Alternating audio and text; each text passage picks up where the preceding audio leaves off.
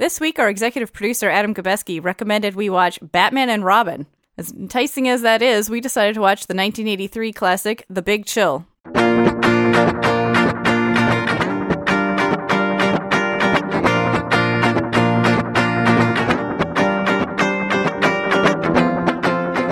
Hello, and welcome to another episode of Cinematic Respect. I'm Charlie Walsh, and I'm your first co host. And I am Jessica Clares, your second co host. Hey, Jessica, in honor of today's episode, I was thinking when you eventually Kick it. die, yeah, and all of your friends have gathered around for your funeral, Mm-hmm. what what is the soundtrack going to be? What is somebody going to play on the organ in the church? on an organ Yes. in particular which i like that she knew how to play an organ. Um well i mean uh i mean that's what this movie is lauded for is its uh its soundtrack. I don't know. What would i want played on an organ? Probably something i mean so the music in this movie does appeal to me in my old lady ways. I don't know how to describe better than that my my taste. But um yeah probably something like otis redding. Hmm, I'm trying to think of what I would have. yeah what would you have charlie We've already established I'm a big Simon and Garfunkel fan, so anything Simon and Garfunkel like would, would think would be appropriate. Although I think not much of it translates very well to organ music. I, I, that's a, I'm, I'm okay with this i've made my peace with it okay. So this episode, we're actually talking about the 1983 movie, The Big Chill, which was chosen by our uh, good friend and previous guest, Dan Hess. Welcome back to the show, Dan. Thank you. Thank you for having me. Uh, we are going to throw the same question right at you. I know we know you're a big music fan, so one song played at an organ at your funeral. It's a loaded question though, because I mean, what do you want? Do you want the song to say something, or do you want a certain groove? Do you want people to be in a certain mood? I mean, there's so many things to consider, but probably something by the Clash is what it'll come down to. Probably not played on an organ, or at least I hope not. So now we've all uh, we officially have this in uh, an audio record Yeah. of our wishes. So you know, I, I didn't even think about that. It's got to be translatable to an organ. I'll still come come back to something by the Clash. it's got to be something in the All right, I'll find something that translates. yeah. uh, so yeah, let's start off with a little bit of synopsis about the movie. Um, it's a story of seven friends from college who have actually gotten back together for a weekend because one of their good friends has passed away, um, actually committed suicide, and that's basically the story. It's them all being together. How Over much, the course how of much one time? weekend. How much time is supposed to have passed? I was guesstimating like 12 ish years, something like that, 12, 15 years after college. Yeah, I think it's at least ten. Yeah. right? So we know that there were characters who were in Vietnam and that some significant amount of time has passed since then. So Mhm. I think it's supposed to be I around. think it was 15. I, I only say that because I was doing some searching afterward, trying to figure out what I thought just happened versus what actually just happened. And once I realized that it was, they were all in college in 1968, kind of snapped everything into perspective and I understood the movie better.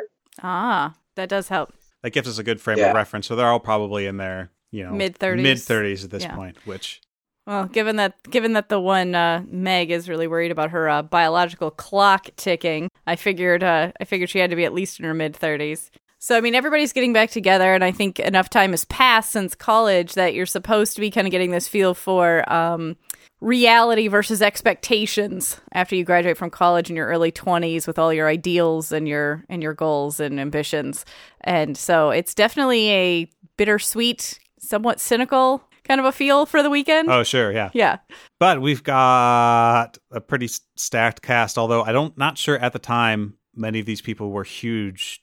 we got Tom Berenger, JoBeth Williams, Glenn Close, Kevin Kline, William Hurt, Meg Tilly, Mary Kay Place, and my favorite, Jeff Goldblum. It's also His there for the character's weekend. so awkward. His character's Jeff Goldblum. I know mean, it's exactly it.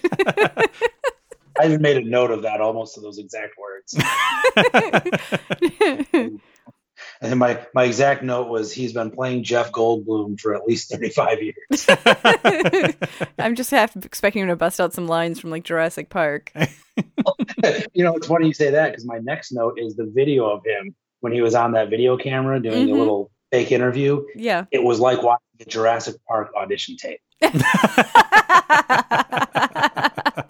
was weird. yeah, I believe it. So yeah, it's just basically all those people getting back together for the weekend and old flames are rekindled and Yeah, as far as I can tell, in college they all slept together and did a lot of drugs and were Yeah. very idealistic. I don't It's know. It was an college. odd, it was an odd, odd thing to watch because I guess I relate to it. Um, you know, Charlie and I went to graduate school together, and so there's a big group of friends, and so I'm like, yeah, no, I don't think any of us have any of these shared experiences, like at, at all. like I'm trying to personally identify. No, I don't think No? so. No? I mean All not not with the their past experiences. Oh, I guess. sure. Yeah. yeah. The way they describe how they were. the I'm like, specific connections between Yeah, the characters. yeah. Yeah. You're not that far changed from when you were in uh, grad school. No, I'm the same person.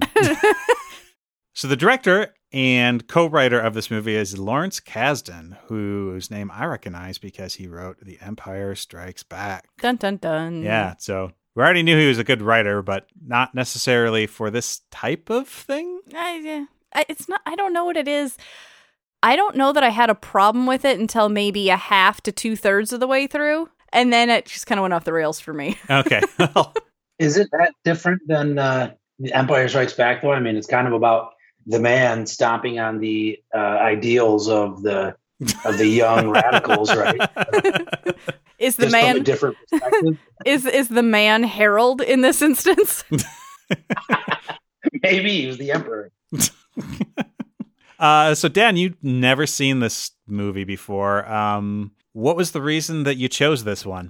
So I chose it because the last time I was on, my uh, recommendation was High Fidelity, Woot woot. and we started talking about High Fidelity, and somehow we mentioned that line where uh, they disqualify. You can't always get what you want by the Rolling Stones because of its involvement in the Big Chill, and they both go, Ugh. Mhm. but I'd never seen the Big Chill, so I didn't know why they had that reaction, and I wanted to understand that. Which I want to point out that conversation in that movie is about music you'd have as part of like your funeral or whatever, as part Yeah, of like a, like a top death songs about or top ten songs about death or something like that. Yeah, something like that. yeah.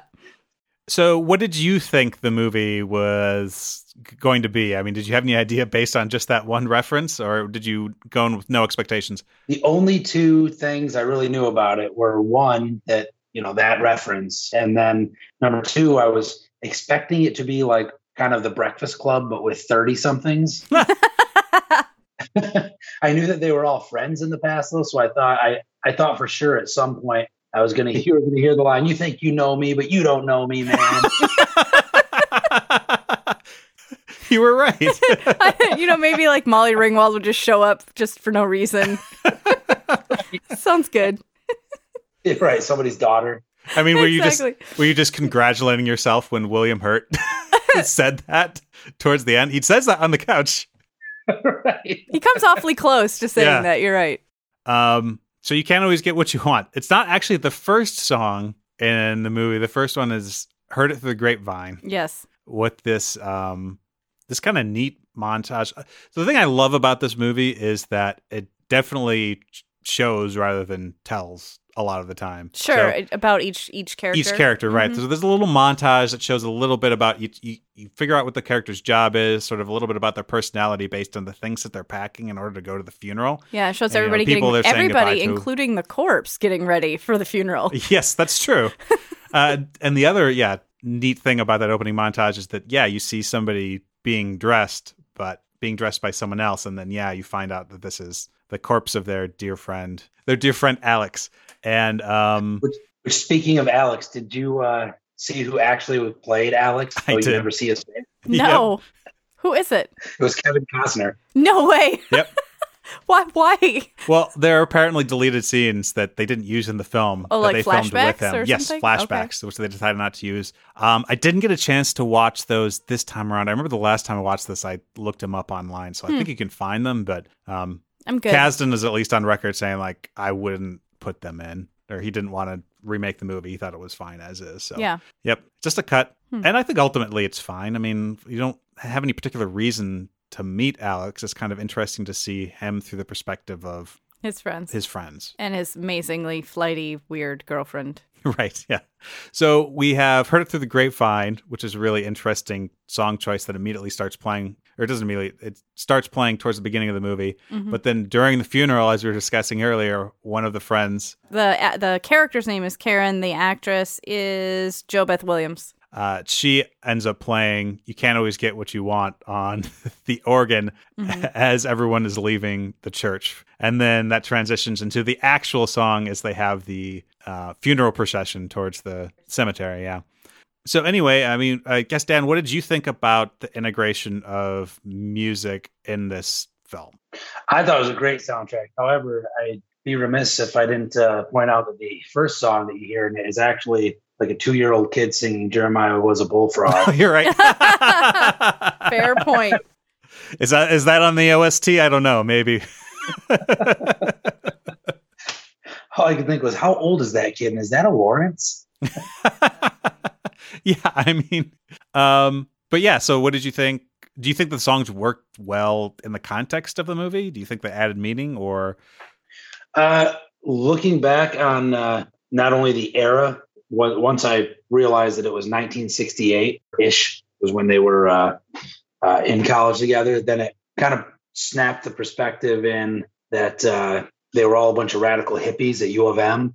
So not just college kids with ideals, but they were like specifically flower child, you know, height of the hippie movement in a very, you know, historically liberal school, et cetera. So I thought then, you know, things like you can't always get what you want kind of did serve well to to kind of get, describe what was happening. I mean, obviously it's a kind of a song about that lends itself well to a funeral, I guess, but sure? Yeah. Yeah. particularly a funeral for somebody that just committed suicide.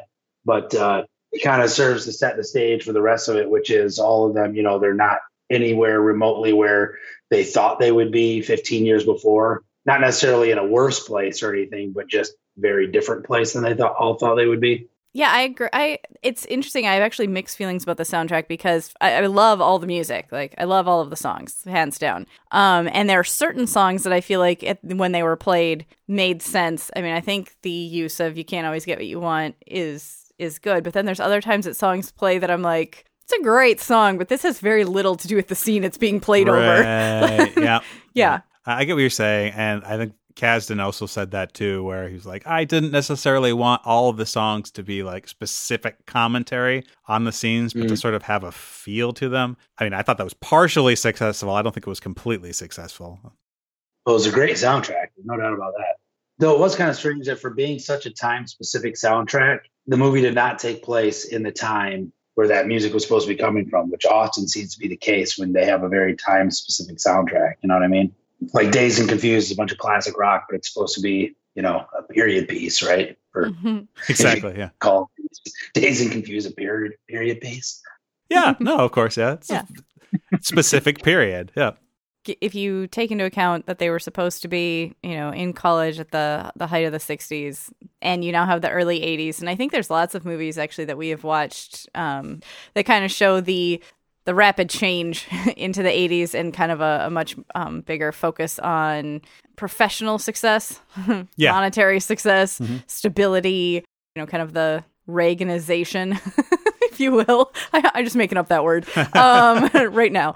Um, but yeah, I mean, we we talked about that, and when we covered Ferris Bueller's Day Off, and I don't know, I just remember talking about it in other movies, and I feel Oh, like yeah. this is definitely supposed to have that feel. Like, Yeah, uh, whole- this is disappointing, Yeah. and and you talked about that opening scene, and you kind of get to get introduced to everybody and you also get introduced to the fact that okay that clearly these people or most of these people haven't seen each other in quite a while. They're all very comfortable at least somewhat um just kicking it off and giving each other a hard time there's a lot of little quick burns and things like that. I, for me, I think the conversation between the character Meg, who's the lawyer who's single and wants to have a baby, and Nick, who's kind of the I don't know the guy that came back from Vietnam, not quite the same, Yeah. and uh, his life has devolved into appears drug trafficking. Yes. Yeah. Yes. I, that's something I didn't pick up on maybe the first time I saw this movie was that he's definitely a drug dealer and that is his job Yes. right now. But they're in the car, and she said the last time that she talked to Alex, who's the one who committed suicide, last time she talked to Alex, that they argue, and he's like, "Well, that's probably why he killed himself."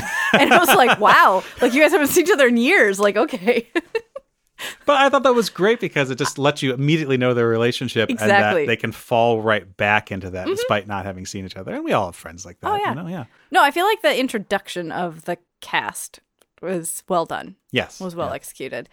And it's another one of these movies that we have people constantly playing off each other. Like, let's have a scene between these two characters. Now let's have a scene between these other characters. If you think of mm-hmm. the iterations, I mean, you can, you know, that can basically take up your whole movie. It's just putting different characters together for short amounts of time and seeing how they interact. Yeah. I didn't really think about that at the time, but looking back on it now that you say that, they did sort of pair everybody with everybody else at some point. Yeah, I did find it very odd that, uh, again, that Meg, you know, is attending the funeral of a dear friend. She's clearly happy to see her friends, but like the whole time, her agenda is to hook up with one of the guys, provided it's not Michael, played by Jeff Goldblum. So yeah, she she's single, she's successful, she wants to have a have a baby. A la, this is before Murphy Brown too. So yeah. She wants to, she's a successful lawyer. You had there's a scene between her and, and Glenn Close, like talking about like how awful the dating scene is, and that she's just like tired of it, and she Right. just wants to have a baby. They're either married or gay.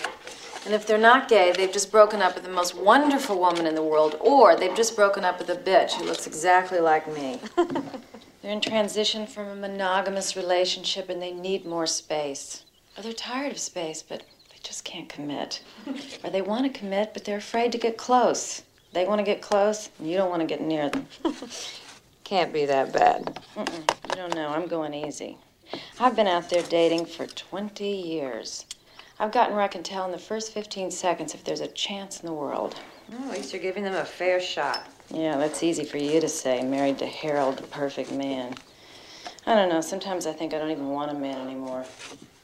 So, here I sit on my ticking biological clock, and the only thing I've known in my entire life is that I want to have a child. Don't remind me. It was probably, no, it was the right thing to do at the time. So, what do you do?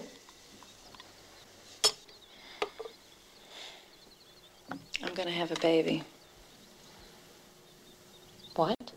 uh, so our options are Kevin Kline's character who is married, Mm-hmm. and Jeff Goldblum who, uh, you know, he's kind of he's pretty full of himself. Oh my gosh. Well, I, I think they established that they had had a relationship previously. yes, I don't there know was if it was a history there. relationship or if they just Oh, hooked yeah, up at some point. Yeah. I, I think they said that they Uh, had at least hooked up at one point. yes. So we know that at least. Yes. But th- whatever that was was enough for her to decide maybe not. Although he does proposition her, goes out of his way to proposition times, actually, and and I just like that she's just like, yeah, no, like, like you get the impression that whatever history they do have was not good. No, no, exactly. And there's Nick, uh, played by William Hurt, who went to Vietnam and is now basically unable to. Yeah. Yeah. I don't know what his I don't know what his deal is, but we're sexually. non we're non-functional sexually, and exactly. he even says at one point like he can't masturbate, so we're talking like nothing. Right, exactly. Yeah, so he's he's uh, uh, yeah non-functional, and she he's actually the first one she prepositions, which I found Oh, interesting. yep. She kind of has a chain. she, has, she has a pecking order. Right, right. So she goes to Nick first, and then I think Sam, yes. So Sam is the um, actor. the actor, the 80s action star who is in a, I guess, Magnum PI sort of show. well, the, mustache. Yeah, the mustache Yeah. is the obvious comparison there. um, he's not particularly proud of the work he does, but um, is extremely successful. And I, what was his reason? Like, so she propositions him first, and the reason was Uh, he is recently divorced and has a kid with his ex-wife, and I think he's just very much aware of what the responsibility is, even if she doesn't want anything from him, and the kid would never have his name or even know. He's like, no, there's a responsibility there. Like he takes it very seriously, and so he doesn't want to doesn't want to mess around. Doesn't want to have a kid out there that he's not being responsible for, at least. So. Those are the prospects. Things aren't looking good for her No. until towards the end of the movie. Well, God, it's just that's just so upsetting. I have all caps in my notes. That's all I'm going to say. do we want to? Do we want to dig into it now? Okay, here's one of my the main issue. reasons All why right, Jessica so she's getting like shot down left and right. All right, and then and I do find the relationship between Glenn Close's character, whose name's Sarah, and Kevin Kline's character, who's Harold. They're married. All right, they've clearly been married for a while. And Ke- like I said, Kevin Kline is definitely painted as the all-around good guy. He's successful. He's smart. He looks out for his friends. Whatever. He's a good guy. And, you know, he's successful in business and she's a su- successful doctor. And they seem reasonably happy, but something's just not quite right there or whatever. And you come to find out that she had an affair with Alex like five years previous, you know, to his death here. And that it was something that had always been kind of like unspoken between them since college. Obviously, they've all moved past it. But obvi- there's clearly an imbalance in their marriage now, right? Where he's the extra good guy and she's the one who had been the good girl. And she claims later in some conversation or other that she thinks she slept with Alex because she didn't want to, she was tired of being the good girl. Right. That Alex brought like that other side out in her that she didn't think that she had. So Yeah. But then she regrets it because, you know, as soon as they acted on it, it was weird and he withdrew from her. And so I don't know. There's a, at some point, obviously, um, the Meg character realizes she's striking out that weekend, that she's not going to be able to hook up with anybody. And there's this weird moment where Glenn Close's character, Sarah, is watching like an interaction between Harold and Meg and gets this like weird kind of creepy smile like oh my gosh I have the greatest idea. I will totally pimp my husband out to knock up our friend. And so and so when she and then she even when she asks him like she whisks him into like this pantry and like passionately kisses him and is all like you know do me a favor. And he's like anything whatever. And she's and, and so they don't actually show her. She's like it's something for Meg. And that's it and so it's already super weird, all right? Because it's not completely Meg's idea. It's certainly not Kevin Kline, uh, you know, the Harold character's idea. It's his wife's idea. And they do it in their bed, like in in like the bed that Harold and Sarah share. And they even comment on it. I just it freaks me out, man. Okay. One thing I do want to po- point out though about it is that it's very the way the movie's directed and the way the scenes are shot and the actors perform. It's that's not the sense I got about it at all. I Oh, mean, from really? context. Okay. Like I'm sure the whole situation, you're like, I, you know, it's not a situation that you think is believable. But I, th- I mean, well, yeah, with the music that's playing in the background and the relationships that they've built over the course of that time, I don't think it's supposed to be delivered as creepy. No, but it is.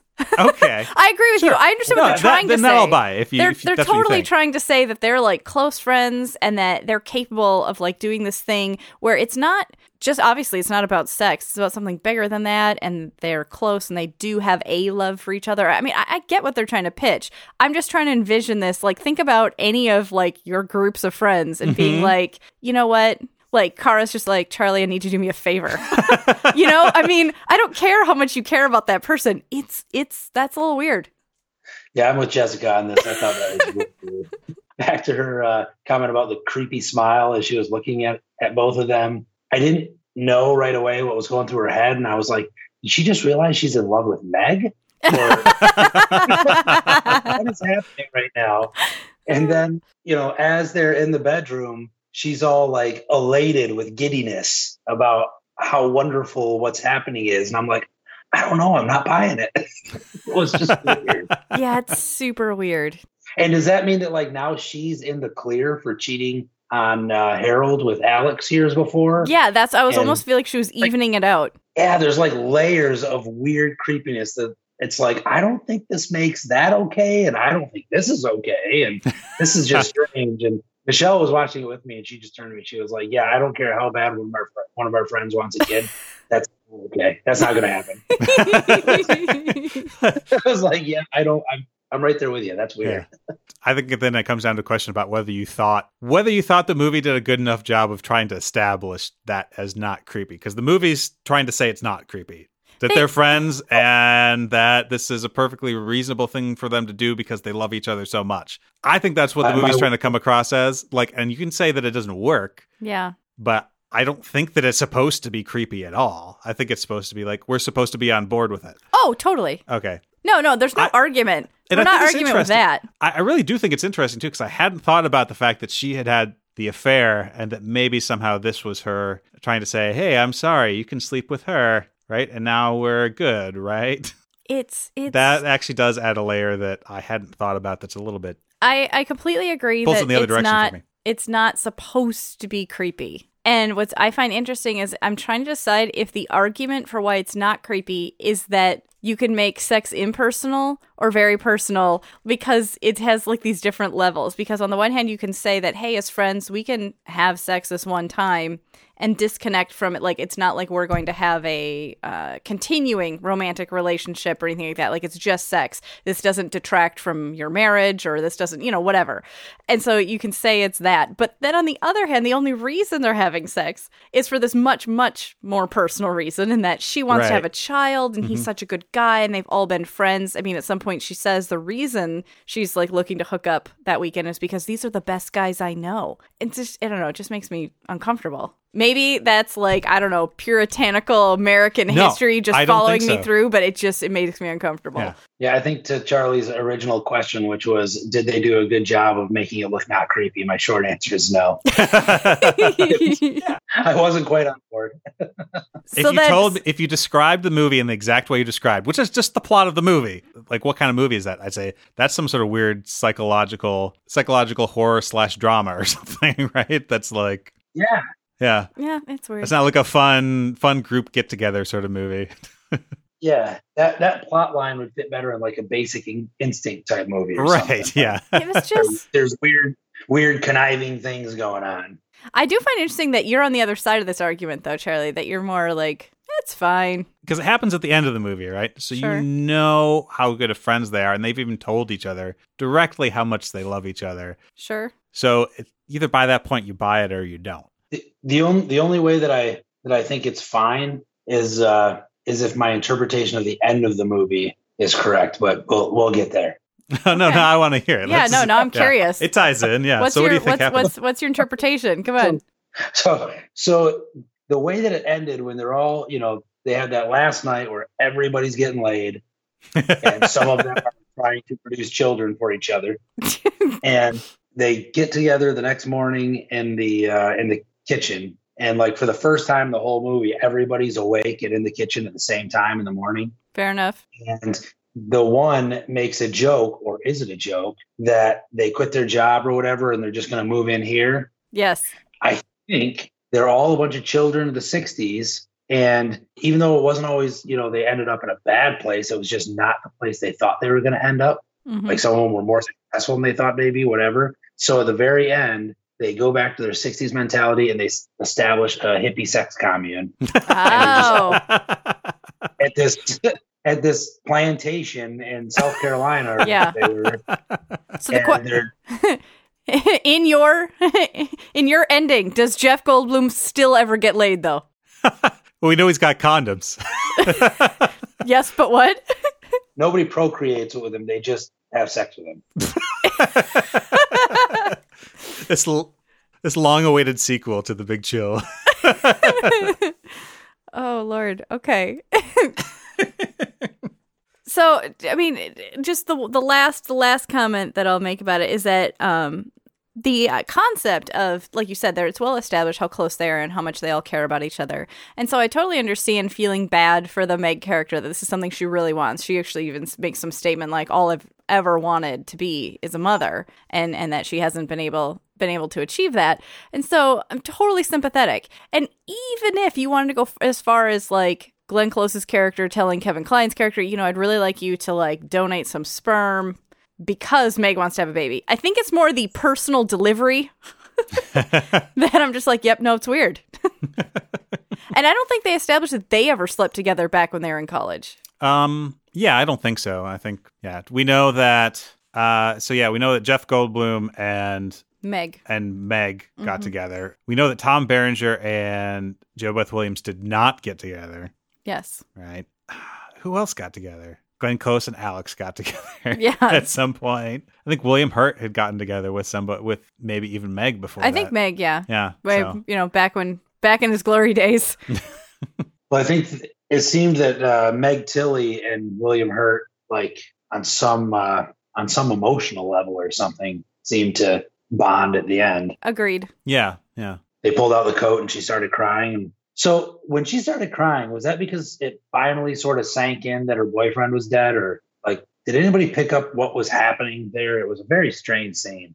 They pulled the leather coat Yeah. off the rack. and The only- she suddenly started crying. The only thing I can think is in the in the conversation that's in the living room kind of the last night when they start arguing and and getting getting on each other. Um, they were discussing stuff about Alex. They're discussing about whether or not he left a note or or why didn't he, and or being upset about why this happened. And there's a point at which they show her, and she goes to open her mouth like she's gonna say something, and she gets cut off like somebody else starts talking, and so Yeah, she, but she seems yeah. like visually, visibly, excuse me, upset, um, like she knows something more than the rest of them and and she had said earlier to the William Hurt character to the Nick character that that he reminded her of Alex and so I'm wondering if the handing over of the coat was something that like maybe they were supposed to have understood more about Alex than the rest of the people but that's I mean I'm reaching a little bit but that's about all I got Yeah. That's more than I got. So I guess the other person we should talk about is William Hurt's character Nick, who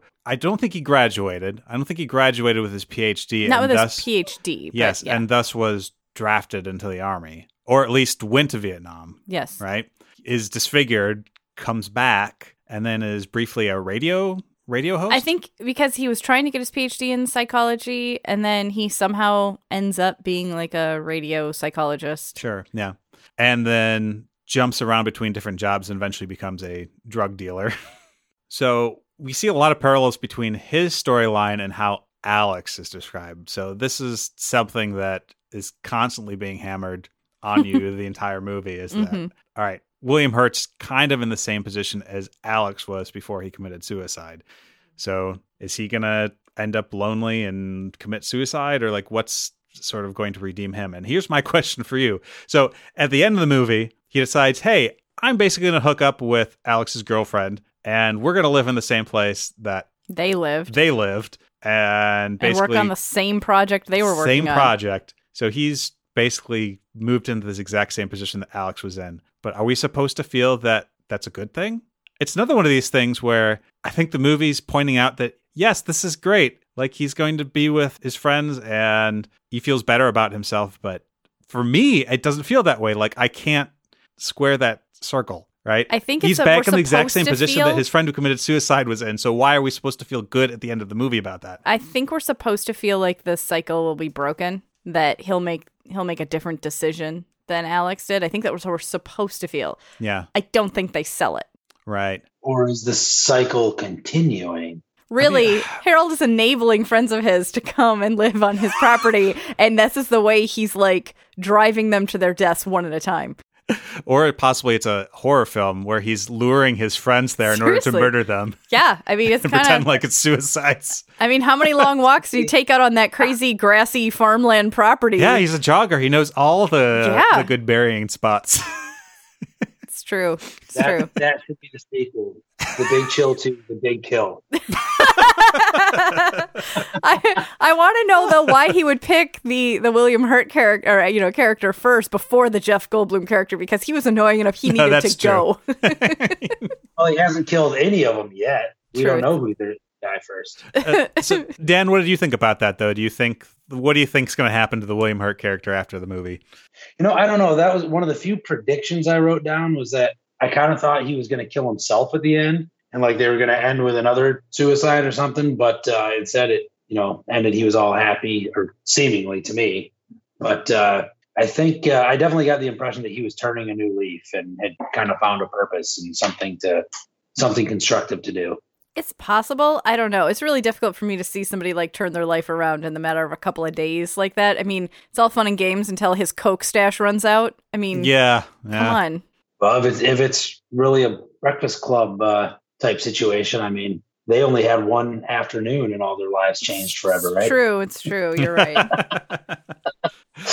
I don't know. I don't have a good answer on that one. Like I said, I don't feel like they sold it to me. Like I don't feel like, yeah, I believe he's Yeah. totally going to be fine. Yeah, so I thought it, I thought it was a little bit too much of the obvious comparison. Like he's the exact same person, and then yeah, I didn't quite buy that at the end. I'm not saying that I didn't like that storyline overall. Mhm. I thought it was kind of a nice sort of darker undercurrent going on the whole weekend, so that you kind of don't forget. Oh yeah, their friend died, which they often seem to forget. Most of them, they're joking around and having so much fun. But Yeah. yeah, no, it is unusual. Uh, I was going to talk about the Karen and Sam yes, Issues. Karen and Sam. So Karen uh, shows up with her husband Richard, who's like quintessential hardworking, incredibly boring kind of douchebag. And I do want a side note. All right, so she's there. She's clearly kind of in this loveless marriage, but he's provided the stability and the future that she wanted. When he gets up in the middle of the night, he's in the kitchen and a couple of the guys walk in. Sam and, and, and Nick, I think, walk in and are chatting with him. He's eating a mayonnaise sandwich, right? Are we establishing that that's Oh, what's does he happening? not put anything else There's on it? nothing else on that. He has two pieces of bread, then he puts mayo on both slices, and he, he puts them together with nothing in between and eats this mayo sandwich and drinks a glass of milk. I mean, it couldn't be whiter. I think it's supposed to be the most heavy handed symbolism of the whole movie. It's white Wonder Bread with white mayo with a white glass of milk. That was a good scene too because you have him making that sandwich and basically monologuing while Sam and Is it? I think it's Nick. yeah and Nick are in the room just listening to him and kind of giving each other looks like this guy's A douchebag. guy's a douchebag. Yeah, Yeah. but He delivers a rather grim, depressing outlook on life. Sometimes I think the thing about kids is they're instant priorities. You know you have to protect them and provide for them, and sometimes it means your life isn't exactly the way you want it to be. There's some asshole at work you have to kowtow to, and sometimes you find yourself doing things you never really thought you'd ever do. But you try to minimize that stuff and be the best person you can be. But you set your priorities, and that's the way life is. I wonder if your friend Alex knew that. One thing's for sure, he couldn't live with it. I know I shouldn't talk. You guys knew him. I... But the thing is, nobody said it was going to be fun. At least nobody said it to me. but to some extent that's the philosophy that they're upset that they're kind of embracing that's going against what they used to believe but it's kind of where they're coming around to i mean don't you Yeah, think it's it's it's to me it seemed like uh, the whole purpose of that was he was injecting a dose of reality to all of them when like when he said no one said it was supposed to be fun. I'm almost wondering if there's supposed to be a continuum of like the idealistic versions of themselves and the completely like soulless versions of themselves. Right. And Richard's on the far end of the spectrum representing like how how how far you can go and maybe Alex is actually supposed to be the the most idealistic version. Like Yeah. he couldn't handle yeah yeah know. that he couldn't handle the fact Mhm. that you know he wasn't the same person that you have to used compromise. be, and then yeah your ideals to I don't know, live. yeah um so that's her husband Yes. Sorry. I sorry. The, the mayonnaise sandwich just really I was Oh, like, yeah. "Oh my gosh, he's not putting anything just else on that." that should be his name mayonnaise sandwich I'm calling him that from now on. so Karen and mayonnaise sandwich, uh, they arrive together. He's just kind of, I don't know, he's depressing. And she clearly doesn't want to be around him. And she clearly has a thing for Sam and his mustache. right And so, yeah. this is this is the relationship that all the whole friends group knows like yeah they they're really into each other but nothing ever happened Nothing ever happened because you get uh, rolling your eyes say- when is that finally going to happen sort of thing Yeah, because I think they say that she and the Nick character were together in Mm-hmm. college, uh, and she always wanted, apparently, always wanted Sam to try to lure her away, but he didn't know that. I can't place my finger on him either because, like you said before, he's an actor. Um, I definitely think he feels like a sellout because it is kind of a, you know, it's a cheap, shallow sitcom-ish, you know, show that he's on. But he has these moments where I think he's supposed to be showing like intense vulnerability, and it kind of comes off. I don't know. It falls a little flat. Like it's a little, it's a little lame. I don't Yeah. completely believe it. i mean i think it needs a little bit of that because william hurt's kind of pulling the other direction like dan was saying like no Mm-hmm. we don't you don't really know me like why do you think you know me you want this character to like oh well we want him to show that he's not shallow right Mhm. but he i don't know if he shows that he has a lot of depth it's really funny because he talks about the show that he was in Yeah, and says like I tried to put something you know in each really episode. good at each episode just because he knows that it's not a very good show. And then Karen says, "Oh yeah, I can definitely see that," but I don't believe her when she says that. Of course not. She's trying to get him to sleep with her. I mean, sh to be honest, she wears him down. right? Yeah. Like she gets what she's after. So Karen's basically decided, yeah, my husband's gone for the weekend. We're finally going to make this thing happen. Yeah, let's do it. She attempts, she just tells him straight out, like, you know, we should do this. We should sleep together. They start making out, and then he rejects her. Well, it's not that she just says we should do this. She says, Right. "I'm go- let's do this, and I'm going to leave my husband," That's right. She does say that. Yep. which is uh that's Yeah, a, those are those are two farther. very different propositions. That ratchets up the intensity quite a bit. yeah, I mean, if he didn't want to sleep with Meg to knock her up, like that, I mean, that's a, that, and she didn't even want him to be involved. to now, the other one's like, "Hey, I want to sleep with you," and guess what? I'm gonna bring my two kids along. it's gonna be awesome. And and I do I like again another one of those weird scenes where I think he's supposed to be showing some kind of sincerity or vulnerability. Like he gets in the car with with Kevin Kline and he's like, "I'm getting some strange proposals this weekend. I don't think I could live down here all the time." And I was like, "That that stop talking." You and your mustache get plenty of offers. All right, buddy. Like, you just settle down. uh, and but they do end up eventually getting together. Yeah. Yep. Hooray! We But all wanted it, right? He ultimately wins, I think, a little bit because he talks her out of. I mean, well, first of all, he gets laid. Mhm. Good work, buddy. But um, no, more like he he tells her like that giving up on your marriage because you're bored is basically not a good enough reason, right. and that yeah. she'd regret it. Yeah. And so she does. They indicate at the end of the movie that she's not leaving her husband. Uh, Dan, what do you think of that storyline? I I don't know. I wasn't uh I wasn't really buying that one either. She I mean, other than the, you know, going back to their their ideals from their young radical days, whatever, and we were supposed to be together and he was kind of the complete opposite of the the hardworking, you know, stiff that she was married to. But I I don't know if I was supposed to want them to get together or feel bad for her when he rejected her, but I was kind of on his side. It was like, whoa, that's uh that's an you're you're coming at me pretty intense. Well, and she knows he just got divorced too. Like Right. it's like, yeah, that's a lot. he ar- he already rejected the girl that didn't want any strings attached, and she and then an hour later, this other girl is like, "Hey, let's let's hook up," and then I'm gonna move in with my kids next week. You know, my my children with the father whom I haven't even left yet. I, I, I don't yeah, know. it's aggressive. Yeah, it was real aggressive. Again, creepy. Seriously, I'm really, really liking this idea of a sequel that's like a, a slasher movie, kind of like like like a sex commune where people are dying left and right and weird hookups. I mean, it's just it's a this is this is entirely possible. And it turns out it was just all a really long game from Meg Tilly, who is a you know aspiring sociopath serial killer, and Alex has been lurking in the basement the whole time. yeah, the the Meg Tilly character like is easily like the most flexible human being yeah. you've seen in a regular film, like in any Yes. kind of like not about circus performers. I actually thought at one point I was like, what sort of uh, trick photography might they be doing in 1983 on this? With you know, they just happen to find this uh, actress just contort in the yeah, most no, it turned like I looked that up. It turns out she is like a ballet dancer. Oh, really? She has ballet training. So, oh, yep. All right. They were probably like, I bet it was more that, oh, she has that training. Let's integrate that into the movie. I So, kind see of the other way around. Yeah.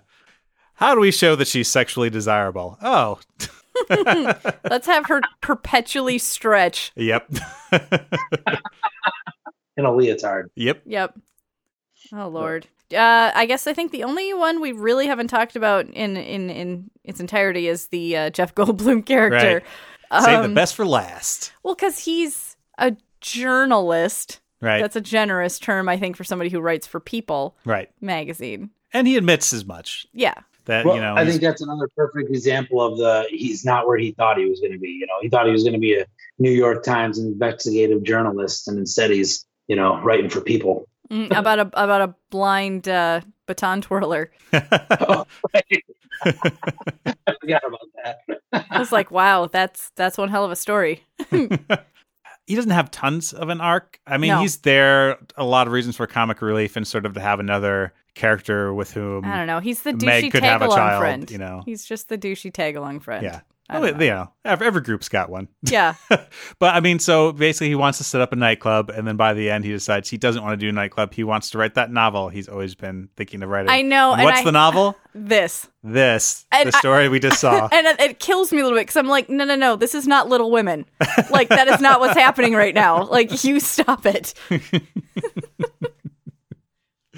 Uh, It's, uh, while I'm thinking of it, just real quick, can you guys want to like weigh in on the like significance or what was supposed to be the significance of the use of the video camera by like multiple people?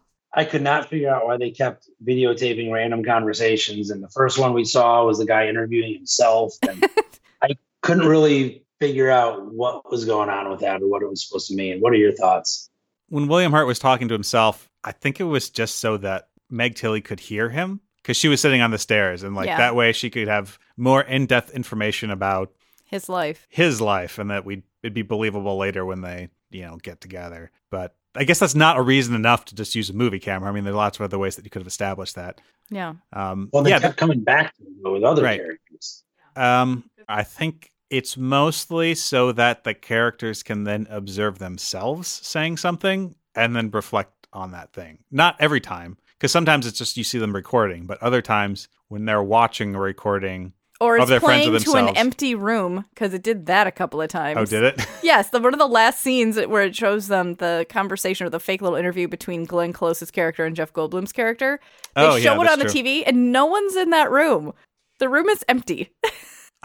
Maybe it's just a device so that you can have different types of conversations Yeah. other than we're just sitting across from each other and talking or I I don't know. I think it's playful. I think it's fun. I think it's fine. I It's just a didn't nice know if I way was to break supposed it to be up. getting more out of it. Yeah. So there's at least one scene, I think it was with Jeff Goldblum and Tom Berenger on the screen where all the other characters are watching that recording that they've already made. Mhm. So I think just basically a way for them to see the sorts of things they're saying and say like, oh, is this really what we believe or is this what we're really like? And just, just the sort of introspective Mhm. aspect of it. Well, I Because didn't it's know hard, was like in real life, you don't really sit down and think exactly about what you're saying as you're saying it. true.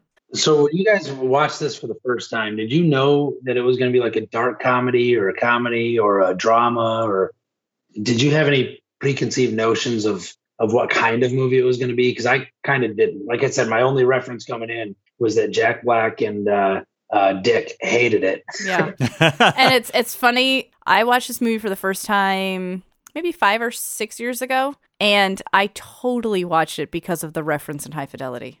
that is o- the only reason I decided to watch it.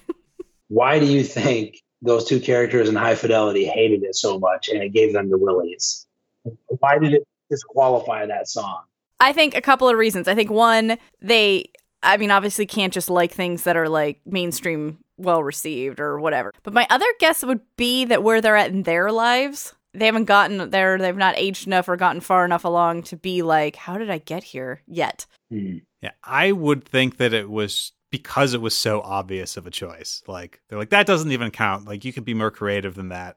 I think they thought to use this song would have been a cop out. I did some googling of this uh, this premise myself to figure out like what was it that I was supposed to pick up on or you know whatever that would make me shudder at the thought of this movie. And from a pop culture standpoint, one thing that I came across was uh, was somebody saying that this movie may have sparked like a a run on nostalgic baby boomer Mm. type movies Oh yeah. and that to, the, to to a big enough extent through through the 80s and the years that followed that it almost had a sort of backlash against it like oh my god that's the movie that started this whole you know baby boomer nostalgia thing I Yeah. could see that. yeah, I definitely agree with that. I think it could Mhm. be like a Gen X complaint against against the baby boomers. Right. Railing against, Yeah. yeah. So Dan, what? So overall, what did you think? Did was was this a good experience for you? Bad experience for you? you know it it was just weird it wasn't really what i expected uh, but not necessarily in a good way i guess it was just it left me kind of confused and like legitimately not knowing if they had just established a hippie commune or if uh, did they get closure are they all happier now are they all more miserable now like I don't know. It just sort of ended and and yeah, just left me confused. I I don't know if I liked it or not. I, I'll have to think about it more. But So this is my second viewing, and I'll say that I I think I liked it more than I did the first time, but mostly just because I'm older and I think about like I don't know when we all get back together with like our friends from grad school or something like that that I can identify a little bit with you know being in a different place like some people being in different places than they thought they'd be you know good or bad whatever it is. So uh, like I liked the idea of it for a storyline. Like it's not a bad concept but I think yeah, the last third of the movie it went off the rails, and I had a, a really hard time believing how things were supposed to be wrapped up. yes, I, I think that that probably puts it more succinctly how I feel about it. The the last like third of the movie just it derails and it leaves me scratching my head and like maybe I just need to watch it again. But Hmm. I don't know. I, th- I thought they took a really good premise and then just got weird with it. Went out into left field and kind of never came Mhm. back. Uh, so this is a movie that I've watched. This is my third time seeing it. I think each time I've seen the entire movie from start to finish. And the thing I really, really like about it is that it feels different to me the different times I've seen it. But those different times were very far apart. I think the first time I saw it was maybe, you know, 19 or 20. And like, I don't think I got any of it. Like, I don't think I could relate to any of it at all, right? Mm-hmm. Because I hadn't even gotten through that first part of their life. Like, you know, the part, Yeah, where you gr- actually the go to college. idealistic part. Yeah, exactly. The going to college. You hadn't you hadn't voted for Ralph Nader yet. and the second time I got a lot more out of it. And I think this time even more, I think it emotionally just worked a lot better for me being at that part of my life and feeling some of the same feelings they have. And, you know, having the same distance from different friends, friend groups.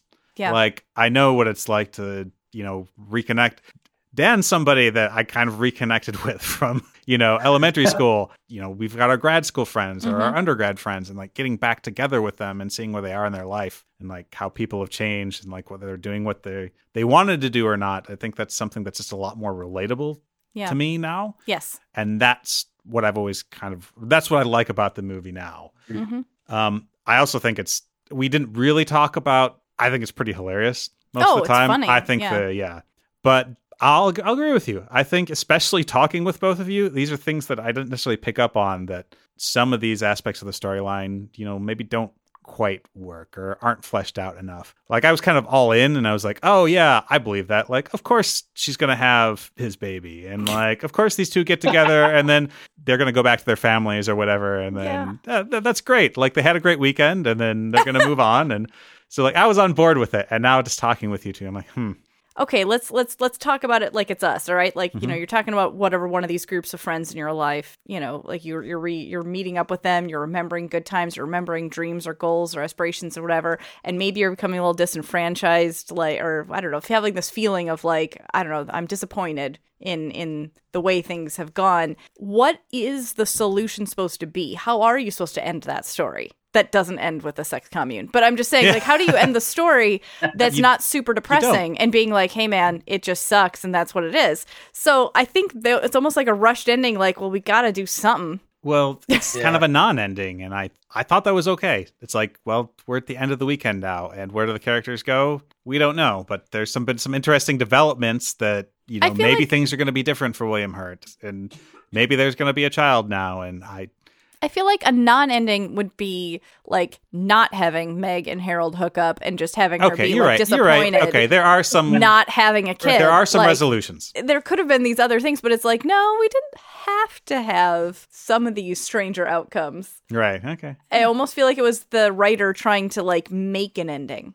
I see. Okay, forcing an ending. I think a more sensible ending may have been just a couple of them learn something about themselves and suddenly become more comfortable with where they are in their lives. A couple of them learn something and then realize that oh they really want to go back to their original calling of whatever their dreams were and you know they quit their job or something but yeah i feel like they kind of jumped the shark like because they were trying to force something that wasn't there you know Yeah, that's Maybe that's first- a better phrasing of what Yeah. I meant to say. Like Maybe the first that's better. time- Yeah, Maybe the first time I've heard someone use that in reference to the scope of one film. right like that, that movie jumped the shark halfway through. I love it. It's I really- perfect. I really like it because it does very much describe. Like I know exactly what you mean. Uh-huh. right yeah, Uh, it, the movie still worked for me emotionally. Uh, Dan, thanks for being on the show and watching something we thought you should watch. Now's your chance to recommend something to the world you think that they should watch. I think uh, along the lines of both great soundtracks as well as movies that uh, evoke pop cultural references left and right. It feels like everybody on earth has already seen this movie, but if you haven't, you should watch Dazed and Confused, if for another no other reason than to understand the pop culture references and other stuff, i.e., Matthew McConaughey, etc. Basically, yeah. so let's see. Do you I'm have just, one? I'm just going to recommend a movie that I watched recently that I like and get a half-ass tie in here. Young Adult, which is a movie from 2011 that I really liked. So this is my second time watching it. It stars Charlize Theron and Patton Oswalt, and she is a young adult uh, fiction writer who goes back to her hometown and is basically trying to hook up with her high school boyfriend again, uh, who's played by uh, Patrick Wilson, and it's just a it's a, actually a pretty hilarious dark comedy. Okay. And kind of sometimes you forget how good of a comedic actress Charlize Theron is. And it's I don't know, I would recommend it to everybody. It was written by Diablo Cody, who wrote Oh, Juno. Juno. Yeah. Yeah. Is that the one where Patton Oswalt is uh he's like crippled Yes, yes. because Yeah, he got beat up? When Yes, yeah, that is exactly. that is a dark movie to say the least. That is a dark comedy. I need to see it now. yeah. Clearly. Well, it ties in in that she's not in the place in her life that she thought she would be, or Oh, that that she was, thinks there you go, is. Charlie. You just you just tied it all together. no, blurg. All right. Not all of these can be tied together No. perfectly. So Uh, I'm I'm I'm I'm, going to take a mulligan on that one. I'm gonna break. I'm gonna break from tradition, which I usually do. I usually try to t- uh, recommend a movie or something that rem- I'm reminded of at least from whatever we've watched. But um, no, I'm totally gonna break from it. In it's it's uh, has good music too. It has good music too. But I'm actually recommending a movie that's aimed at kids um, because it came up in work conversation this last week, and it reminded me how much I love it. I'm recommending The Sandlot. If you haven't seen it, I love that movie, and I think that Oh, you can completely and totally enjoy that as an adult. And uh, my vague tie-in is that maybe these kids at some point in the future will get back together and reminisce and all be disappointed with their pathetic little non-professional baseball playing lives. A couple of them did become pros though. One made it to the majors, and uh, the pitcher made it to AAA. Dude, you're killing me. What are you doing? I'm just kidding. Well, it could be an alternate reality. maybe, but the Yeah. dog is dead. No, it's fine. Um, I've got a T-shirt that has uh, Wendy Peppercorn on it. and It says she knows exactly what she's doing. It's Oh my gosh, shirt. I love it. And so like I always think of it like summarizing like I don't know, summarizing weird incidents. I'll be like, he kissed her long and he kissed her good. From that movie. Great movie. That's a great uh, recommendation. Thank That's you. A great one. So, Dan, thank you very much for being on the show. It was great to have you uh, for the second time. Yeah, thanks for having me back. Uh, whenever you guys uh, want to watch another Kevin Kline movie, just let me know. Yeah, what's the next one? We'll absolutely you do get to choose. I'm, I'm gonna have to look up his IMDb page and see what else is on there. Oh Lord. That wraps it up. Thanks so much for joining us. We had a great time. Hope you really enjoyed it. Tune in next time when we'll be introducing another friend to one of our favorite movies. See you then.